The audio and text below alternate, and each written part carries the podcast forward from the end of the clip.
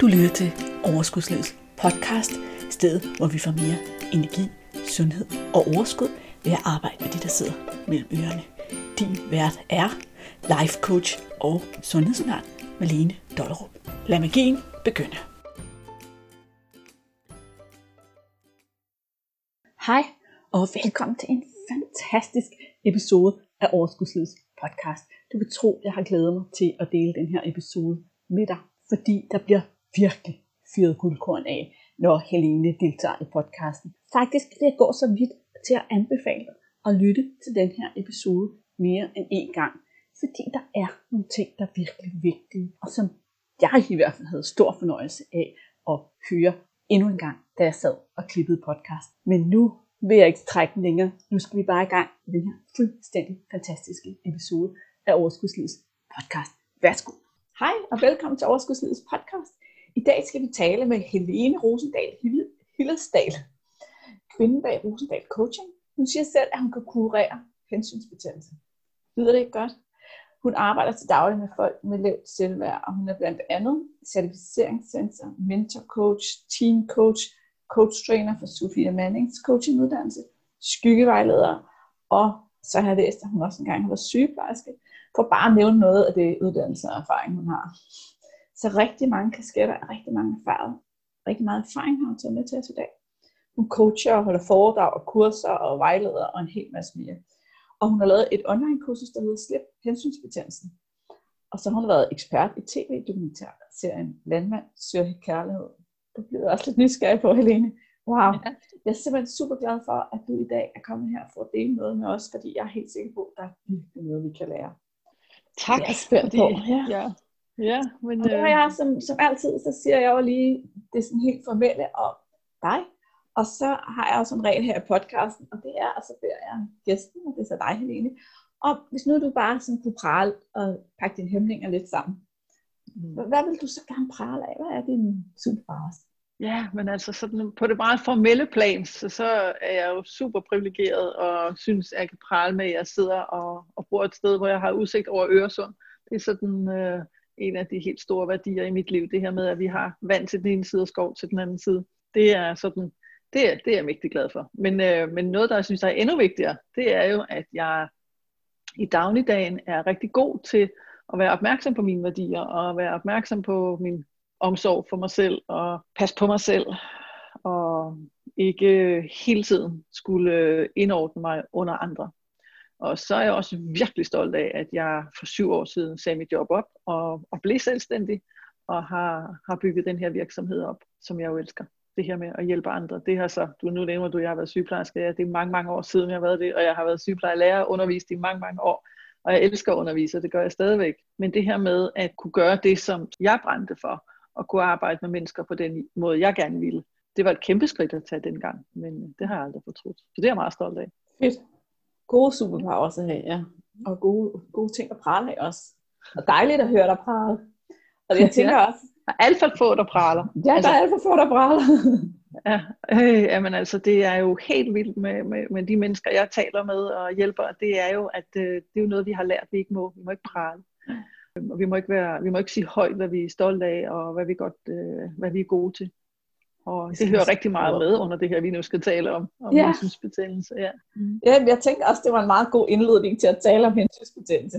Skal vi ikke mm. blive enige om, sådan, bare for vi alle er på samme kurs, hvad betyder egentlig hensynsbetændelse? Altså, hvordan ved ja. man, om man lider af hensynsbetændelse? Ja, Jamen, det er jo også et underligt begreb, men jeg tror igen, det stammer fra den gang, jeg var, var sygeplejerske, eller kommer den vej fra. Jeg stod tit i klassen, øh, og især i den branche, jeg arbejdede i med sundhedspersonale. Det kan jeg har jo så fundet ud af med årene, det er jo ikke bare sundhedspersonale, men, men der var rigtig meget, mange, der havde det her kæmpe omsorgsgen. Altså, og der var ikke noget vej med at drage omsorg for andre, tværtimod, det er jo fantastisk, men, men de glemte sig selv fuldstændig i det. Og der stod jeg tit og sagde, slip nu den der hensynsbetændelse, så pas nu også godt på jer selv. Så, så det var, det kommer deraf, det begreb, fordi øh, mange andre vil kende det som øh, flinke skolepige, eller nogen vil kende det som, øh, som at være pleaser, for eksempel. Men, men, men det betyder, at vi tager meget hensyn, og det er der ikke noget galt i, som sagt, men vi glemmer os selv. Altså det er, sætter os selv til side for andres skyld hele tiden. Og det mener jeg også, vi skal i perioder. Der er perioder af vores liv, hvor der er små børn, eller gamle mennesker, eller syge ægtefælder, eller noget andet, hvor nogen har meget brug for os, hvor vi skal tilsidesætte os selv. Men hvis vi konstant 24-7, altid per automatik tilsidesætter os selv, og ikke fordækket vores egne behov, ikke tør træde frem, og ikke tør øh, være dem, vi gerne vil være, så har vi hensynsbetændelse. Altså meget kort sagt kan man sige, der hvor du altid siger ja, også selvom du ville ønske, at du kunne sige nej, der kan man sige, det er den måde, vi kan finde ud af, om vi har hensynsbetændelse. Hvad er problemet med det? Jamen problemet er jo, at jamen, der er flere problemer i det. For det første, så kan vi simpelthen ikke holde til altid at skulle være noget for andre hele tiden, og ikke fordække vores egne behov. Altså, og vi er både ude i vores egne mentale, psykiske behov om pauser og frihed og interesser, gøre noget af det, vi gerne selv vil. Øh, vi er ude i rent fysisk, kan vi jo simpelthen ikke holde til hele tiden at skulle være den, der ikke tør sige nej. Vi, kan man sige, hvis vi hele tiden siger ja, selvom vi mener nej, så er vi jo heller ikke ægte. Altså, så, så vi er jo ikke autentiske. Og på et eller andet sted, så snyder vi både os selv, men vi snyder faktisk også alle dem, vi siger ja til, når vi egentlig mener noget andet. Så vi bliver, man ved ikke helt, hvor man har os henne. Man bliver sådan en lidt medløber. På et eller andet sted bliver man sådan lidt sådan en usynlig, ja, sådan klatagtig, som man ikke regner med, fordi jeg ved i hvert fald inden for igen den branche, jeg har arbejdet med, at der er nogen, hver gang der bliver ringet efter en ekstra vagt, så siger man bare ja. Og øh, hende bliver man så ved med at ringe til, fordi hun siger jo bare altid ja. Så man bliver heller ikke regnet for noget. Og problemet er jo også, at øh, man heller ikke regner sig selv for noget, siden man hele tiden skal være til på andres præmisser hele tiden. Og ja. altså, mennesker går jo, altså, og vi er også over, nu nævnte du også, at jeg var skyggevejleder, altså det handler jo også rigtig meget om, at det stammer jo et sted fra, at vi ubevidst, jeg siger ikke, det gælder alle, nu generaliserer jeg jo rigtig meget, men øh, ubevidst, så tænker vi, at vi jo ikke noget værd, siden vi ikke kan sætte grænser. Og det er jo en af problemerne ved at hensynsbetjennelse, det er, at vi heller ikke kan sige fra, vi kan ikke sætte grænser for os selv, når grænserne bliver overskrevet. Så på den måde lader vi os behandle dårligt og manipulere med, og uden at, at kunne mærke, hvor er min grænse, hvad vil jeg være med til, hvad vil jeg ikke være med til. Og det gør vi så, fordi at mange har det der med, hvis jeg nu siger fra eller siger nej, så bliver de nok sure. Og hvis ikke vi føler os sådan helt meget værd nok, eller vores selvværd ikke er helt i top, så har vi meget brug for, at andre kan lide os. Mm. Øh, jeg har siddet med nogen i min øh, klinik, som alle skal helst kunne lide dem hele tiden. Og, og det er jo fuldstændig urealistisk.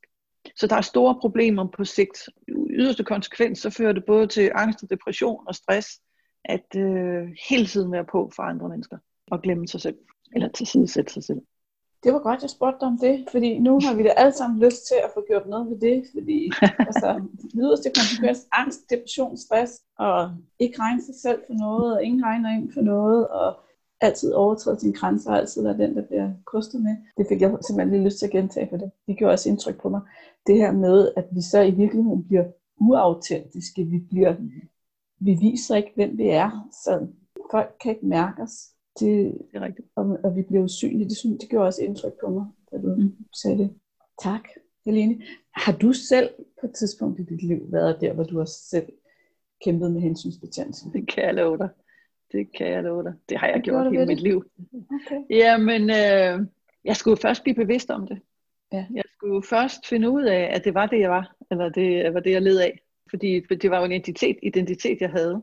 Øh, jeg mm. levede med, de, med, den, kan man sige, med den persona, som man kalder det inden for skyggeteorien. At jeg var hende den flinke, øh, søde store søster, sygeplejerske, hende der tog omsorg og ansvar for alt og alle.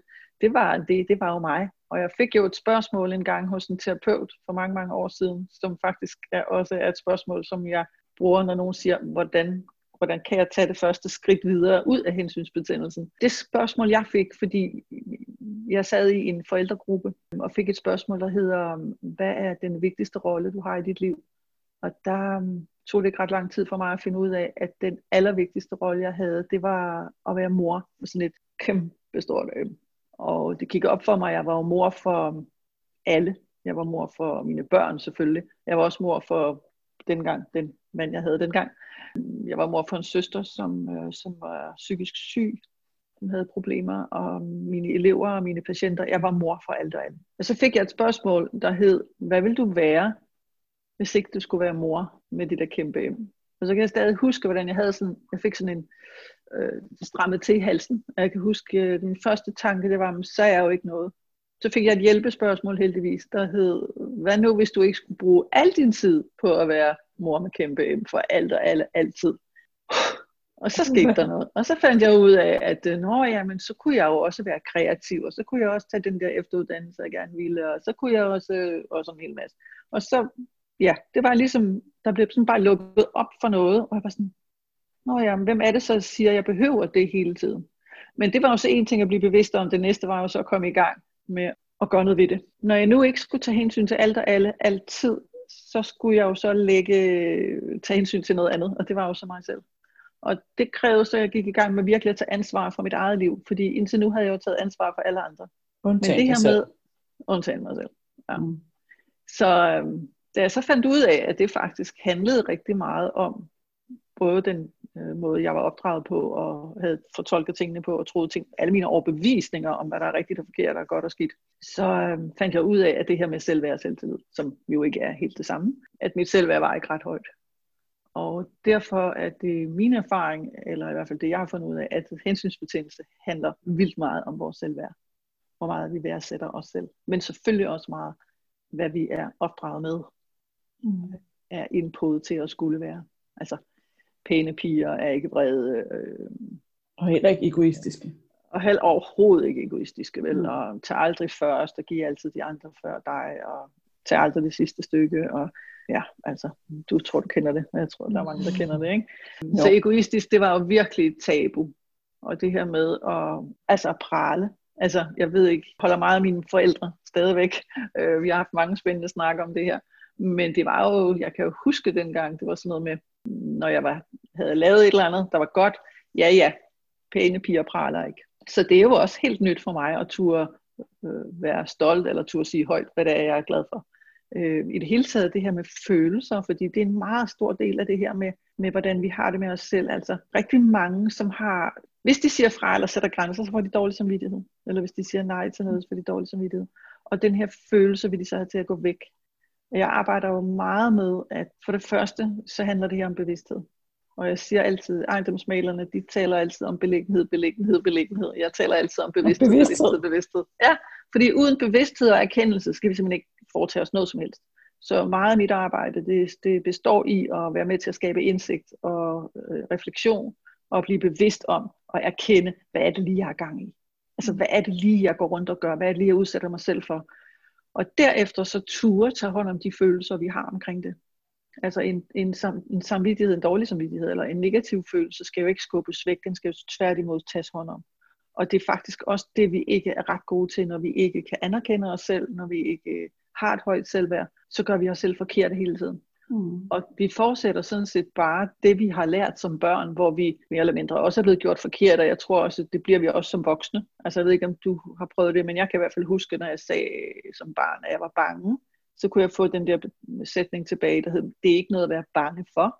Mm-hmm. Okay, så jeg skulle ikke være bange. Eller når jeg var irriteret, det er ikke noget at være irriteret over. Altså, når jeg sagde, hvordan jeg havde det, så blev jeg korrigeret på, at sådan skulle jeg ikke føle. Og det betød jo, at jeg ikke lærte at mærke og stole på, at mine følelser var i orden. Og det er i hvert fald det, jeg oplever hos rigtig mange af dem, jeg hjælper os. Det er, det er ikke okay at føle, som jeg gør, så jeg skal have følelsen til at gå væk. Ja, altså det er helt enig. Det er jo også det, jeg møder i virkeligheden, kan man sige. Selvom jeg så arbejder med, med spiseproblematikker langt hen ad vejen, mm. så er det jo det her med, at mine klienter, de spiser jo for at få følelserne til at gå væk, fordi de også ja. har lært, det er ikke i orden. Ja. Vi har også et samfund, tænker jeg, der lærer os, at vi skal møde op på arbejde hver dag, og vi skal have overskud, og vi skal være ovenpå, og hvis man har en dårlig dag, så må man det dylle ikke vise det nogen steder, men man må ikke vise det derhjemme, og man må ikke vise det på arbejdet. Nej. Væk med alle de der følelser, det er jo noget møg, når nu det er en del af livet. Ja, fordi vi, vi kan jo godt mærke en følelse, og vi kan også godt på nænsom vis tage hånd om den følelse. Det behøver ikke være ens betydende med, at vi så skal dyrke den, og skal gå på arbejde og være sure, eller begynder at græde, eller alt Vi kan jo gøre noget med vores følelser. Altså, mm. Så for mig hedder opskriften, observer den, accepter den, favn den, og tage hånd om den. Og den måde at, at tage hånd om den på, det er jo noget med vores tanker, fordi det jo er vores tanker, der mm. styrer vores følelser. Så hvad er det, jeg tænker omkring det her nu, der gør, at jeg har det, som jeg har det? Og hvad kunne jeg så tænke i stedet for, for eksempel? Ja. Og hvordan, det vil jeg også gerne høre mere, men, men inden mm. jeg så lige tilbage til min egen historie, Ja. Bare for at få slået krølle på den. Så fandt ja. du ud af, at dit selvværd ikke var godt. Mm. Hvad gjorde du så? Så gik jeg i gang med at, at læse lidt om det. Men, men jeg var i en meget svær periode i mit liv på det tidspunkt. Så kom min søster med en bog, der hedder Kunsten er at stille de rigtige spørgsmål af Sofia Manning. Og så tænkte jeg, hmm, den skal jeg da lige læse. Og da jeg havde læst den, så var jeg fuldstændig solgt og tænkte, det der, det må jeg bare vide noget mere om. Så meldte jeg mig på hendes uddannelse og tog den coachinguddannelse der i 2005, som et af de allerførste hold, hun havde. Og det var jo, min, det var jo starten på min rejse, fordi der var jeg selv i proces hele tiden med arbejde. Så lærte jeg, at jeg skulle tage ansvar for mig selv, og lade de andre tage ansvar for sig. Og det var, det var en kæmpe gave at finde ud af, at jeg ikke behøvede være hende, der altid skulle tage ansvar for andre. Jeg skulle stole på, at det kunne de godt selv. Den svære periode i mit liv var, fordi min yngste datter havde en spiseforstyrrelse på et tidspunkt. Og det var hele den proces, der gjorde også at øh, finde ud af, at hun også skulle tage ansvar for sig, og jeg skulle tage ansvar for mig. Og at jeg kunne ikke redde hende, men jeg skulle redde mig selv. Øh, og det er jo også det, jeg taler rigtig meget om, det her med at finde ud af, at øh, ingen kan give mig mere selvværd. Det kan jeg kun selv. Så nej, vi kan ikke købe det, vi kan ikke læse os til det, vi kan ikke øh, please os til det, eller knokle os til det. Vi skal øh, arbejde med det indenfra.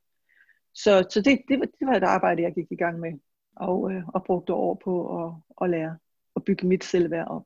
Ved hjælp af mine tankemønstre, og ved hjælp af at finde ud af, hvad det var for nogle skyggesider, jeg havde. Og, ja. ja.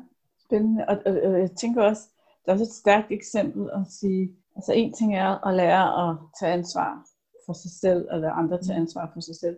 Men når du så kan sige, at min datter sad på det tidspunkt og havde en spiseforstyrrelse, det er jo sådan det ultimative tidspunkt, hvor mødre, endnu mere dem med stort M, men alle mødre, jo gerne vil altså, på alle måder ja. løfte sit barn og prøve at tage det ja. der ansvar. Ikke? Og ja. så, så det der med at skulle sige, i sidste ende, så er det hendes ansvar, og jeg kan ikke gøre det for hende. Nej. Så har man i hvert fald forstået det. ja. Og så kan man sige, når jeg kunne det, give hende det ansvar for sit liv, så, så tænkte jeg, så kan jeg jo også give alle andre ansvar for deres. Ja. Og øh, det var enormt befriende. Og det var jo i talemåde og i væremåde, og det var sådan, jamen et, et eller andet fjollet eksempel med, at øh, jeg boede på Bornholm, jeg har boet på Bornholm det meste af mit liv, og havde en søster, der boede på Sjælland, og de skulle til Bornholm til jul, det skulle de gerne hvert år. Og allerede i oktober, sådan husk nu at bestille flyvebilletter, fordi jeg er udsat allerede i slut oktober, start november. Det var det der mor med det store M.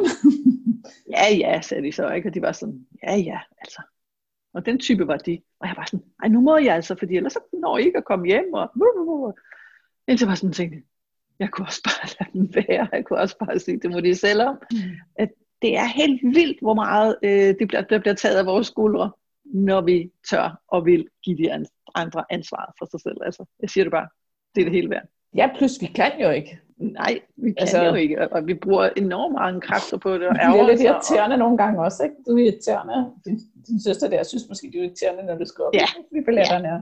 Ja. ja. Og det, og det hjælper jo i virkeligheden heller ikke din datter hvis du prøver at tage ansvar. Nej, nej, nej, det gjorde det jo ikke. Det gjorde det jo ikke. Nej. Så faktisk har jeg fundet ud af, at vi, at vi vil så gerne være så anerkendende over for andre, men dybest set, hvis ikke vi giver dem ansvaret for deres egne reaktioner, deres egne følelser og deres eget liv, så anerkender vi dybest set ikke. Vi fortæller dem jo indirekte, at de ikke kan selv. Det er smukt. Den synes jeg simpelthen lige, vi skal have en gang til. Hør lige efter her. Hvis ikke vi giver dem ansvaret for deres egne reaktioner, deres egne følelser og deres eget liv, så anerkender vi dybest set ikke. Vi fortæller dem jo indirekte, at de ikke kan selv. Ja, den kunne vi godt lige sætte i guld. Mm. Ja. Sætning der. Ja.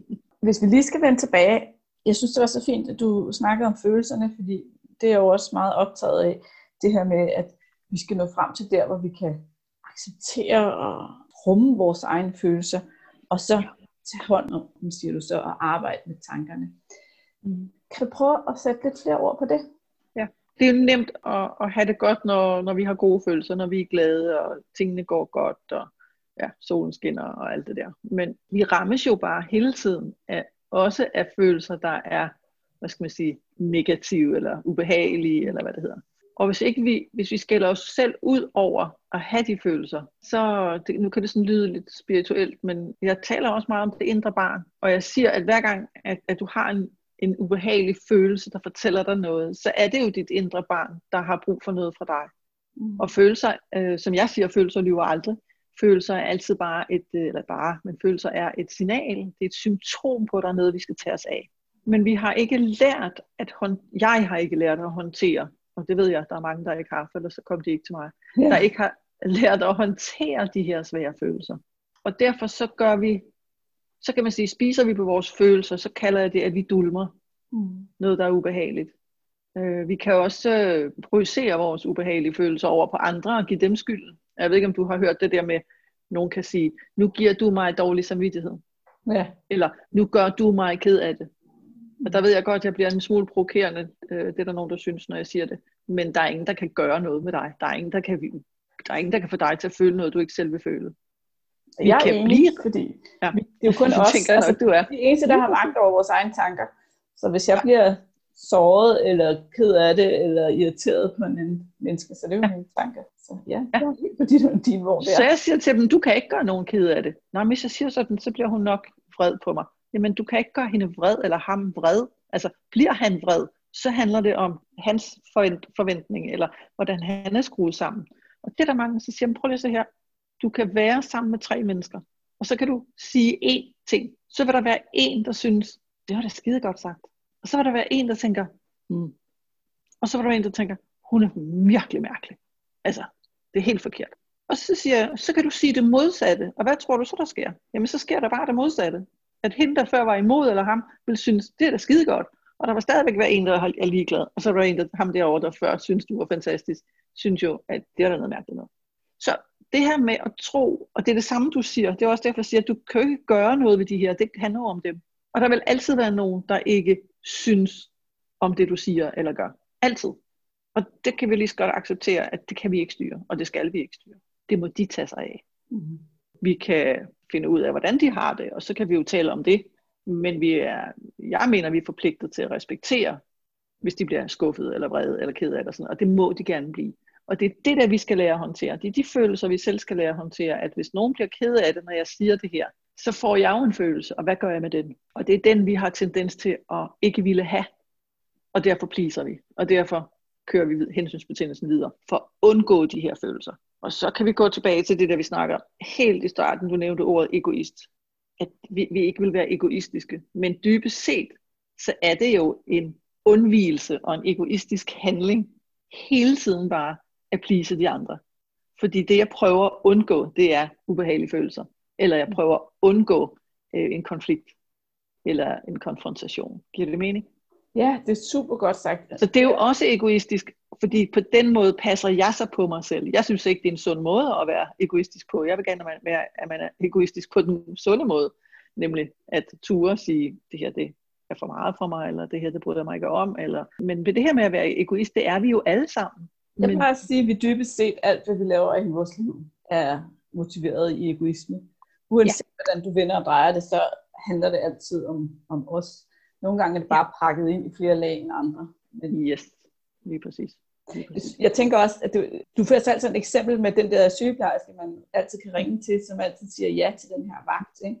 Mm. Og så sidder hun til sidst derhjemme og tænker, for det er strengt, det er altid mig, der får de der vagter. Hvorfor skal jeg altid tage dem? Og så sidder den, som hele tiden ikke siger fra, jo og bliver sur på dem, som bruger det så hun slipper jo ikke for de dårlige følelser ved Nej. at sige Så ja. udover at vi kan få angst og depression og stress, så bliver vi også, og det lyder også rigtig grimt, men vi kan godt risikere at blive nogle rigtig bitre martyr mm. agtige mennesker.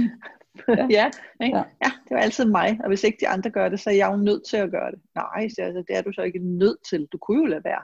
Ja, men så sker der sådan og sådan og sådan. Ja. Og altså, det her med, at vi er nødt til, og vi skal, og øh, nej, det er vi ikke, og vi skal ikke.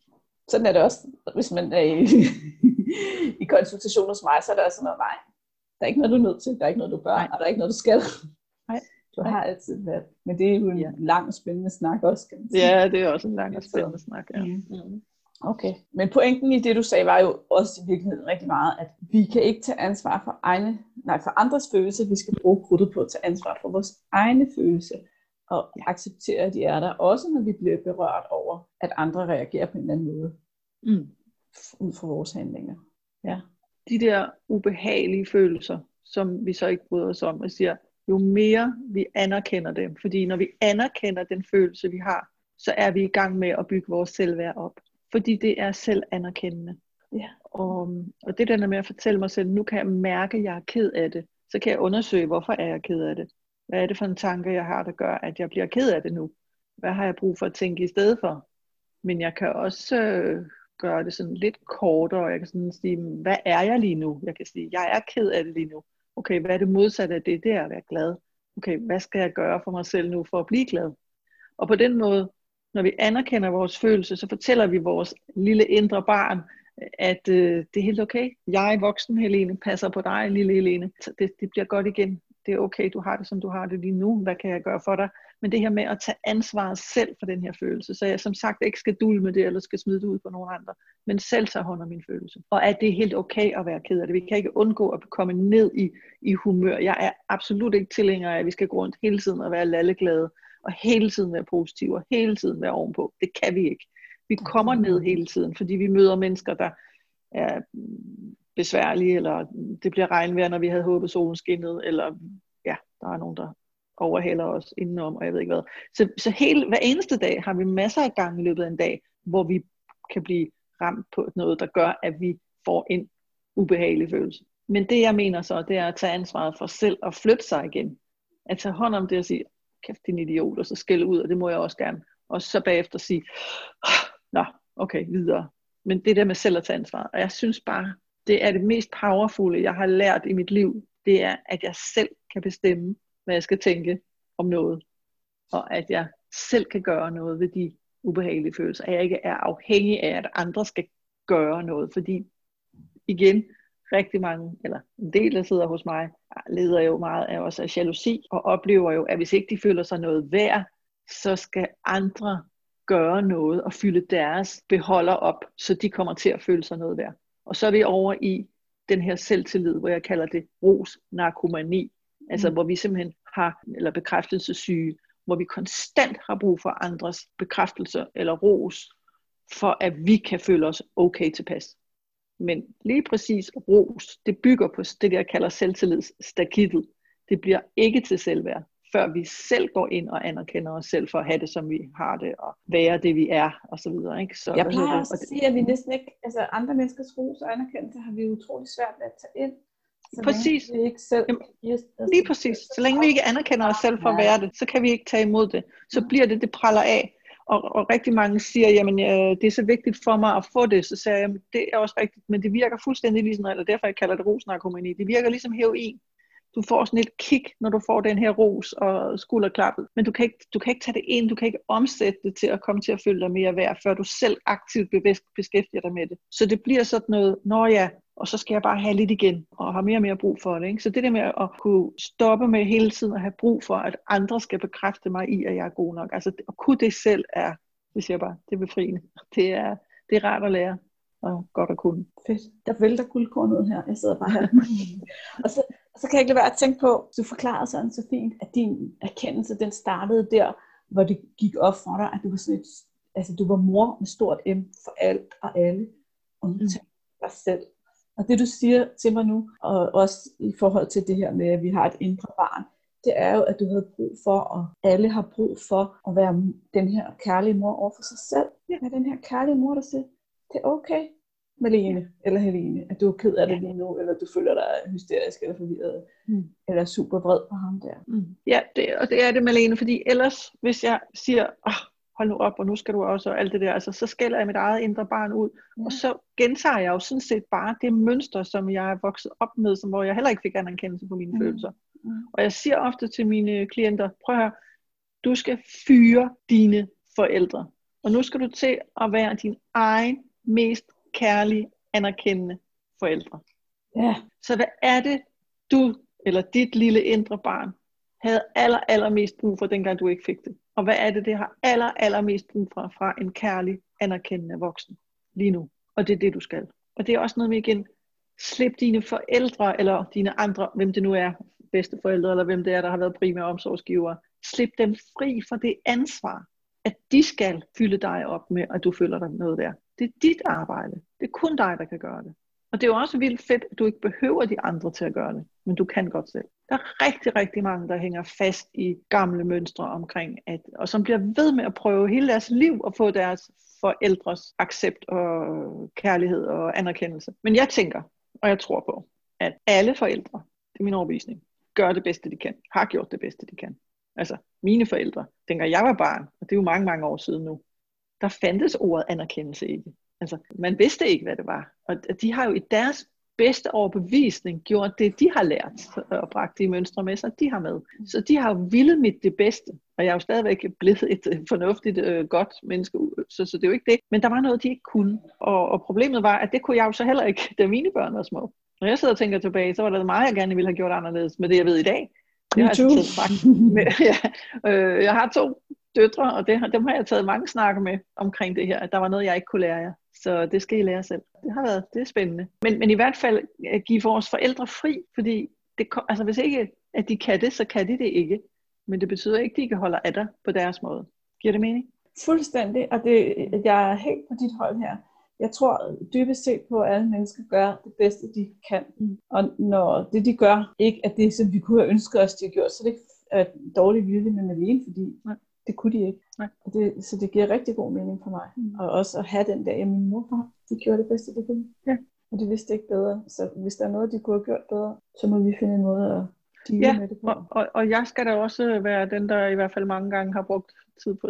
Jeg gjorde også det bedste, jeg kunne. Men det, hvor jeg var i mit liv på det tidspunkt. Altså, mm. Øh, så bagefter kan sidde og se, om jeg kunne måske have læst hende lidt bedre, eller jeg kunne måske have gjort noget andet. Ja, men havde jeg kunnet det, så havde jeg jo gjort det. Jeg elskede mine unger. Jeg ville jo deres bedste altid.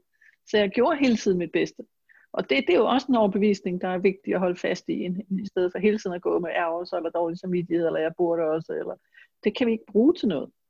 Og jeg ved godt, alt det her, jeg siger her, det lyder måske, det får jeg høre jeg tit, når jeg smider noget på de sociale medier et eller andet, eller gjorde jeg i hvert fald for et stykke tid siden. Jamen, det er jo lettere sagt end gjort. Ja, det er så lettere sagt end gjort. Og det er jo så hele essensen ved det her, der findes ikke nogen fix, quick, quick fix. Der findes ingen trylleformular, hvor man bare kan gøre sådan her, så har jeg højt selvværd, eller så kan jeg bare lige klare at håndtere mine følelser. Det er en proces, det er noget, vi skal lære. Men, Men vi kan jo håbe på, at de lyttere, der sidder her og lytter til podcasten i dag, måske får det startskridt, der hedder, det starter altid med erkendelsen, ved at mm. vi sidder og snakker om det her i dag.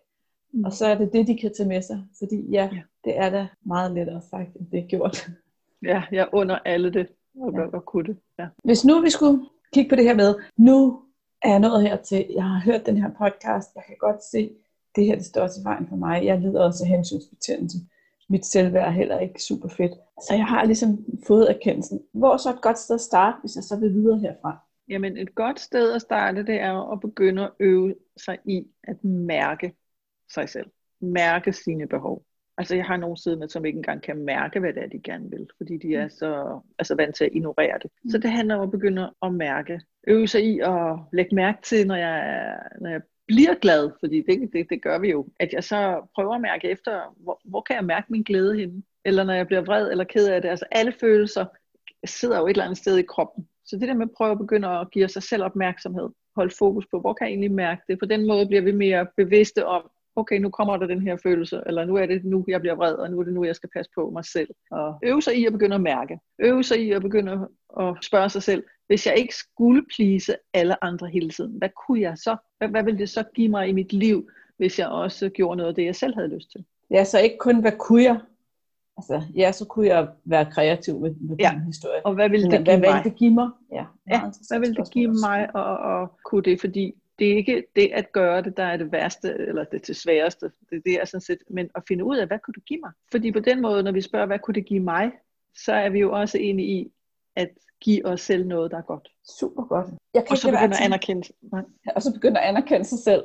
Og ja. være den her mor, der siger de her søde og kærlige anerkendende ting til sig ja. selv. Fordi rigtig mange, som jeg arbejder med, er jo dygtige, veluddannede mennesker, der kan en masse, gør en masse. Problemet er bare, at de ikke anerkender sig selv for det, fordi jeg har sagt det også tidligere, selvtillid og selvværd er ikke det samme. Selvtillid, det er det der, vi kan, det er det der, vi gør, og det er det, vi har alle vores kompetencer. Altså jeg var, jeg kunne undervise, jeg kunne øh, tryllebinde et, et hold kursister, jeg kunne øh, tale i en forsamling, jeg, jeg kunne mange ting. Og jeg gjorde mange ting. Jeg gjorde en hel masse for alle andre hele tiden. Men jeg regnede det jo ikke for noget. Så det er jo først, når jeg begynder at spørge mig selv, okay, når jeg kunne for eksempel turde stå i et klasserum og undervise, hvad skal man være for at kunne det? Og så kunne jeg begynde at spørge mig selv, jeg skulle være modig, jeg skulle være tydelig, jeg skulle være velforberedt, jeg skulle være lyttende osv.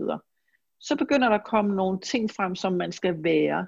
Og når vi ved, hvad vi skal være for at gøre det, vi har gjort, så kan vi begynde at gå over i selvværdskernen og begynde at anerkende os selv og sige, jeg er. Jeg er lyttende. Jeg er omsorgsfuld. Jeg er. Og hver gang vi begynder at sige, jeg er, så er vi i gang med at anerkende os selv. Og så fylder vi på vores selvværd. Men alt for mange mennesker, de regner ikke det for noget. Fordi når jeg siger til dem, hold da op, du har lige øh, gennemført det her projekt, og du har fået en masse ros for det. Jamen, det er jo ikke noget, det skal man, sådan, altså, det, sådan skal man jo, det skal man jo kunne, hvis man skal have det job, jeg har. Eller, så, så mennesker, de, sådan, de nedgør sig selv. Så vi skal, vi skal i gang med at finde ud af, hvad er det, jeg kan? Hvad er det, jeg gør hver dag? Og, og vi behøver ikke være, øh, det behøver ikke være store projekter eller øh, undervisning. Det kan være, have en god oplevelse sammen med en veninde.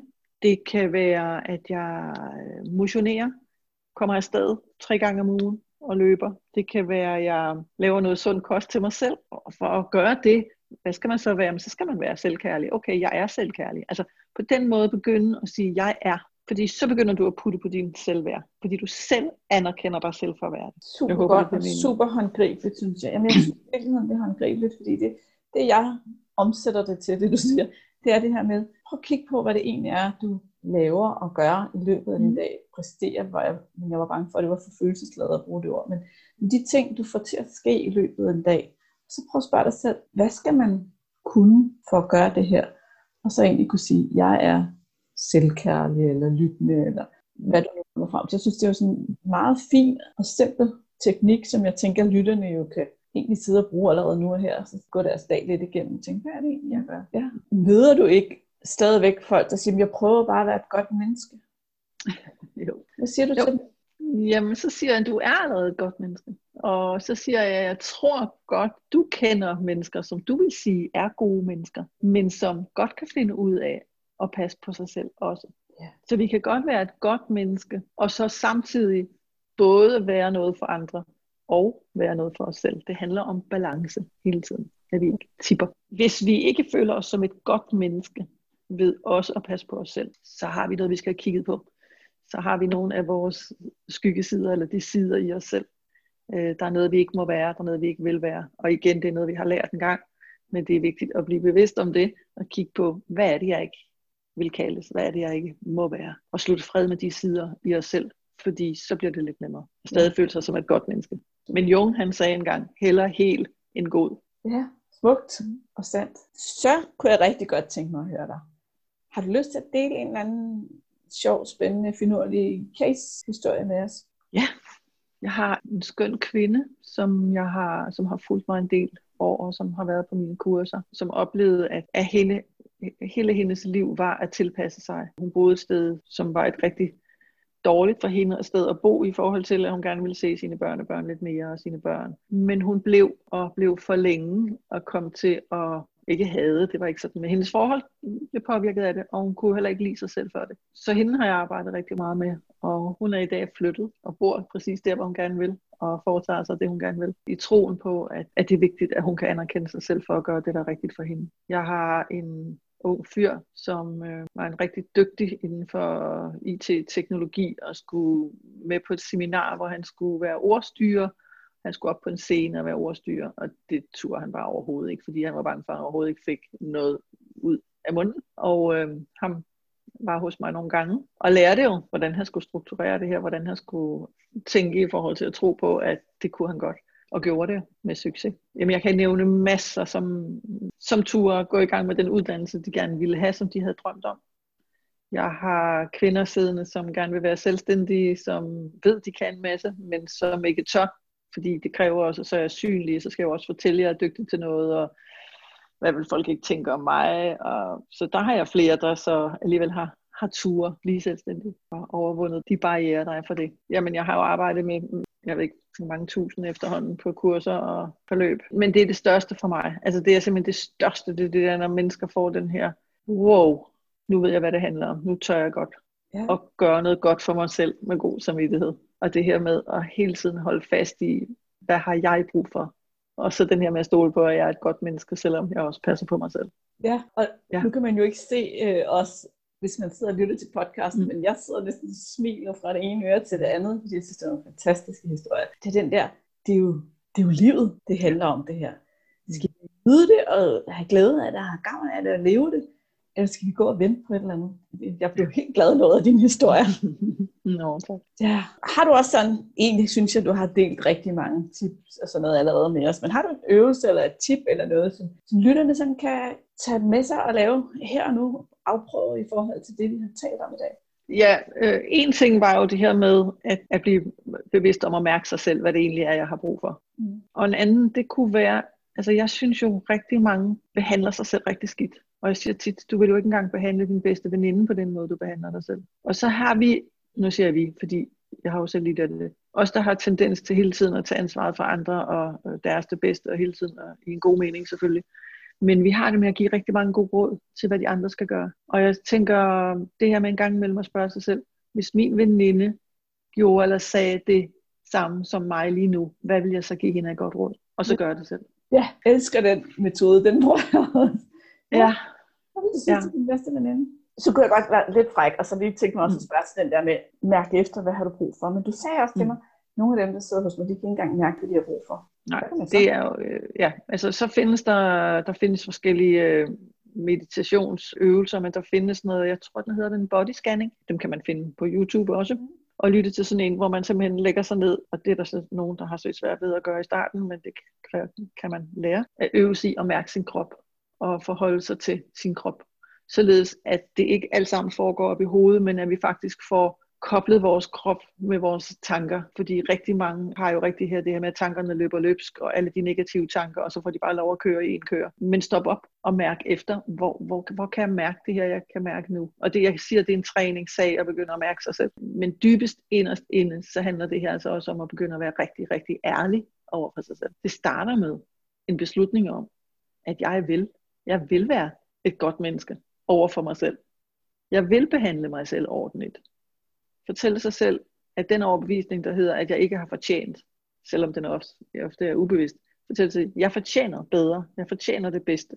Så det handler om, når du spørger om tip, så handler det altså om at begynde at blive opmærksom på, hvad er det, jeg går og siger til mig selv.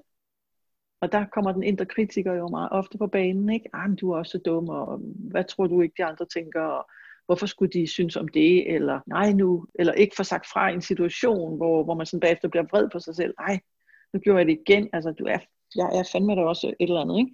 Om vi, hvor vi nedgør os selv hele tiden, og vi kritiserer os selv hele tiden. Prøv en gang at lægge mærke til en dag, hvor mange nedsættende tanker, og hvor grimt du taler til dig selv. Og så øv dig i at stoppe det. Og så øv dig i, hvad har dit lille indre barn brug for i stedet for. Jeg siger, der er ingen mennesker, der er blevet klogere, dygtigere eller bedre mennesker af at blive skilt ud. Tværtimod. Så skift dit sprog til dig selv ud, de tanker du har, det du siger til dig selv, og det du siger om dig selv. Stop det, og bliv mere eftergivende, tilgivende og kærlig i dit tankesæt og dit sprog over for dig selv. Der kan man godt starte. Så selvom det er svært at mærke, så kan vi godt, det, det handler om at give sig selv opmærksomhed. Det var simpelthen super, Helene. Hvis nu lytterne gerne vil høre mere om dig, hvad gør de så? Ja, jamen, øh, jeg har en hjemmeside, der hedder rosendalcoaching.dk. Og jeg har en Instagram-profil, der også hedder rosendalcoaching.dk, og så har jeg en Facebook-side, som jeg mener, den hedder Slip hensynsbetingelsen. Der kan man finde mere. Når det så er sagt, så vil det være fair at fortælle, at jeg jo går på pension om nogle måneder kring nytår. Men heldigvis, så har jeg jo en datter, min ældste datter, Nina Rosendal, som går i mine fodspor, eller ved siden af mig, kan man også sige. Hun er um, coach for Sofia Menning, hun er familierådgiver, hun er parterapeut, og lige om lidt er hun også psykoterapeut. Hamrende dygtig pige, 40 år, som har stiftet sin egen virksomhed, og som nu overtager rigtig mange ting af min virksomhed, og arbejder også med slippehensynsbetændelsen og øget selvværd, og både med par og med teenager. Og så hende vil jeg også anbefale at begynde at kigge på, fordi hun har også både en hjemmeside, som hedder ninarosendal.dk, har også en Facebook og en Instagram-profil. Så der er flere muligheder for at følge os. I må meget gerne lytte eller kigge ind på mine sider. I skal bare vide, at om lidt om lidt, så, så begynder jeg at henvise til Nina. Så fint. Det er sådan en slags pakkeløsning, man får. ja. Jeg sætter selvfølgelig linket til både din og Ninas sider i episodenoterne. Fantastisk. Helene, hvis du var mig, og så skulle have lavet det her interview, Mm. Er der så noget, du ville have spurgt dig selv om, som jeg ikke har spurgt dig om? Nej, jeg synes, vi har været rigtig, rigtig, rigtig langt omkring. Så jeg kan ikke komme i tanker mere med det, jeg synes, det har været, vi har været dybt og langt omkring. Nej, det kan jeg ikke lige komme i tanker om. Så skal du bare have tusind, tusind tak, fordi du ville være med i dag. Hej hej. Velbekomme. Hej. Hey, inden du løber, glem ikke at abonnere på podcasten, så du ikke går glip af en eneste episode. Og skulle du have fingre i den gratis videotræningsserie Vægtab med din hjerne, så smut ind på overskudslivet.dk-videoserie, så lander den første video i din indbakke i dag.